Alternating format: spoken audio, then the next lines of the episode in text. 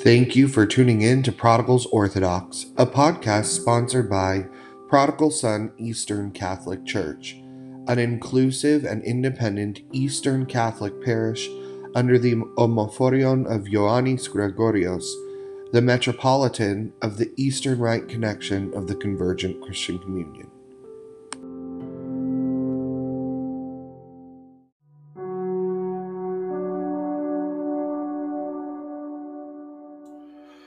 Please join together with me as we start this podcast in a time of prayer.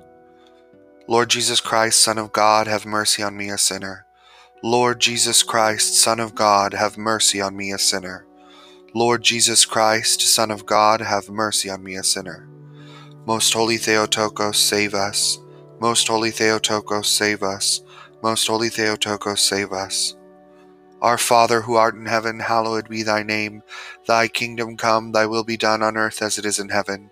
Give us this day our daily bread, and forgive us our trespasses, as we forgive those who trespass against us. And lead us not into temptation, but deliver us from the evil one. Glory be to the Father, and to the Son, and to the Holy Spirit, as it was in the beginning, is now, and shall be forever, and unto the ages of ages. Amen.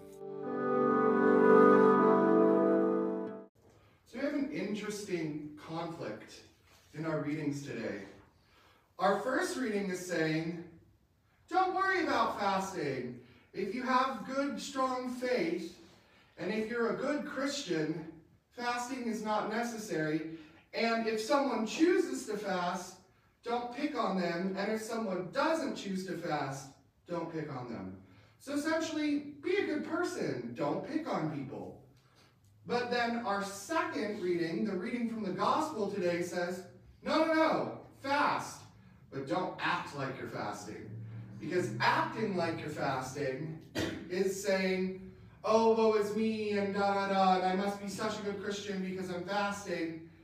And you're not actually practicing the spiritual practice of fasting, which is to help us realize our humility and our, our mortality.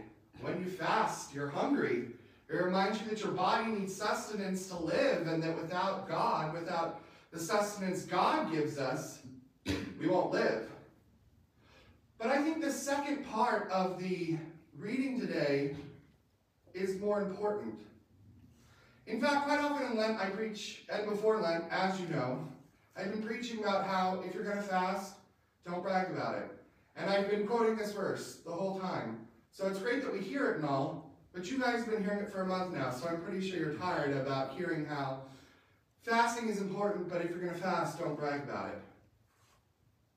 Um, I think the, the second part's the most important part of the reading, which ironically it feels like was almost tagged on at the end as an afterthought, but the words are so important.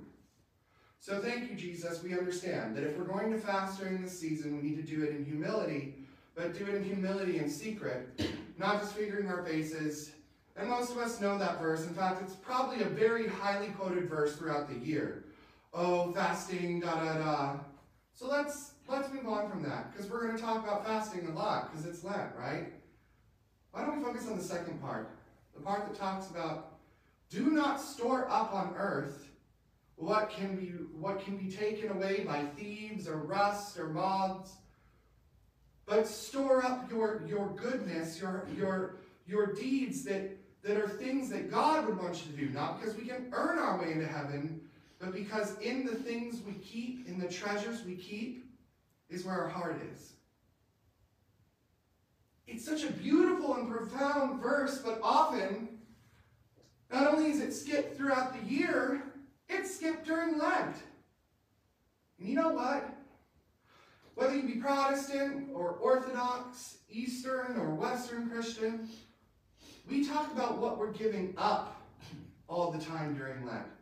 Whether it be the full fast of the hardcore, uh, hardcore Orthodox who say I'm essentially vegan throughout the entire season, whether it be the Western Catholic fast where they go, we're vegan on Fridays, actually though we like fish, or whether it be the Protestant option, which is I choose something that I know is some a vice for me and I give it up the whole season. We talk about constantly what are we giving up for Lent? How about giving up being materially selfish? How about giving up being worldly and trying to be more like our Father? Because if our treasures that we store up is where our heart is, and the things we're storing up on earth are all material things, is there anything we have left for us in our storehouse in heaven? Or are we going to get up there and God's going to be like, you know, you weren't bad enough to go to go to that other place, but uh, your house is kind of a little house, and uh, there's not much there for you. You weren't a bad person. You didn't kill anybody, but um, you didn't do a, a lot of good either. You were an average person. I'm sorry. There's this show I, I was watching, and I've taken a break from it. Maybe I'll give it up for Lent. called The Good Place. and it starts out with this girl who has been told she's in heaven. And she goes, wait a minute. I was a bad person. How did I, I keep my mouth shut. It progresses and the story ends up, you end up finding out actually she's in the bad place, but it's a new concept. The new concept of the bad place is that they're trying to put a whole bunch of horrible people together and make them think they're in the good place and let the torture be them torturing each other. Whether it be emotional torture, whether it be, um, it, it's just, it's very funny. But she thinks she's in the good place and she's like, what, how did I get here? What did I do to deserve this? well, you didn't. And it kind of makes me think of sort of what maybe we should be focusing on. Now, there's no point system to my knowledge. I haven't read that in the Bible yet. However, we are the company we keep. And I think that that goes beyond this earthly realm. If we build up company who aren't the best people, or who are average, they're not bad enough to go to the bad place, but they really shouldn't be in the good place either. How does that translate into our spiritual connection with not only God, but the children of God around us. So I think we need to work on figuring out during Lent, instead of focusing on what we're giving up, figuring out what we're storing. Are we storing the right things? Are we storing our love? Are we, are we, are we showing God's graces and treasures through our love for one another? Are we praying for our enemies? Are we praying and helping the poor? Are we praying and helping those who we really don't like, who have done bad things? Because the hardest part about Christianity isn't the, isn't the forgiveness and sin part for us. It's the forgiveness and sin part for others. Being able to forgive people who have no right to be forgiven. But unfortunately, God calls us to forgive everyone, including our enemies. If someone kills someone, our human side goes, hmm, I don't need to worry about them. They killed someone. Throw them in the gulag and leave them to rot. But unfortunately, our Jesus side tells us that part of learning to be more godlike, theosis, is learning to respond how Jesus would respond. And unfortunately, Jesus responded to some pretty hateful, horrible people. Judas, maybe, with love and compassion. After, after Peter denied Jesus three times right before his crucifixion, when he sees him again after the resurrection, there's redemption there. Jesus asks Peter three times, Do you love me? And he, of course, responds, Yes. And, and Reverend Elias, a friend of mine who also is a minister of the church we worship, the space we worship in, he said, and I truly believe he's right, he said, there was the denial and there was the forgiveness.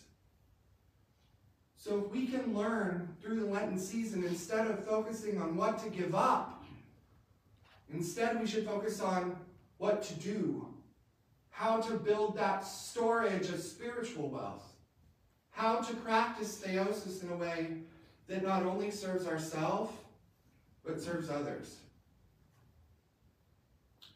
There was a man who killed somebody they did it, it was, a, it was a crime of passion, it was a one-time thing. They weren't a serial killer. They were just very angry and disagreed with the person and reacted emotionally. They went to prison. They were sentenced for life in prison without the opportunity of parole. They, they, they lived in a state where the death penalty didn't exist. But they started asking after their first five years of being in, I can't do this anymore. I don't want to be alive anymore. Can you take my life? A priest came to him and ministered to him and said, If you take your own life, how will you be able to continue to be a part of God's children? Not because you killed yourself, but because you're not growing. You're not practicing theosis. You're not building on forgiving yourself for what you did. And if you die without forgiving yourself or forgiving others, who knows how God responds to that? And he changed. He started going to Bible study in the prison. And he became a volunteer minister in the prison to others. Now, I don't know what God's decision was because I'm not God. But I think that maybe that was his forsaken forgiveness moment. Lent causes us anxiety. It causes us to feel forsaken. It causes us to cry out the famous, My God, my God, why hast thou forsaken me? But another part of the Bible says, Your tears may be shed at night, but joy comes in the morning.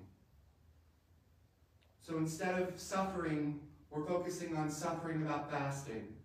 Or instead of suffering on our mort- feeling anxiety over our, our mortality, which is important, let's use this as an opportunity to build our storage of spiritual treasure. Practice theosis through Lent. See how that guides you. Because if we're trying to be more like Jesus, that includes Jesus on the cross. But instead of condemning those who hung on the crosses next to him, he said, For surely I will see you in heaven. Remember, we are human, but so is Jesus. And if Jesus can be hanging on a cross and still compa- practice compassion to the very end, to the point that he says, Father, forgive them, for they know not what they do. Let's try practicing a little bit theosis. Instead of being involved in ourselves and the storage of material treasures, which is so easy to do right now because there's so many conflicts that make us want to store everything up and put it away and hide it. Let's store up our spiritual treasures where war can't touch, politics can't touch, disease can't touch. Store your spiritual treasures during Lent. Don't give something up. Build something up. Something spiritual that'll be waiting for you when you go home to your Father.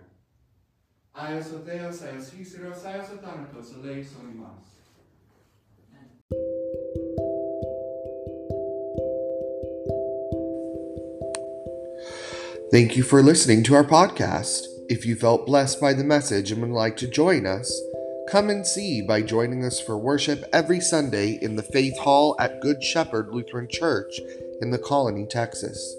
You can also find out more information about us and leave us a donation if you feel so called to support our ministry, or you can join our member registry and subscribe to our newsletter by going to prodigalsonecc.org.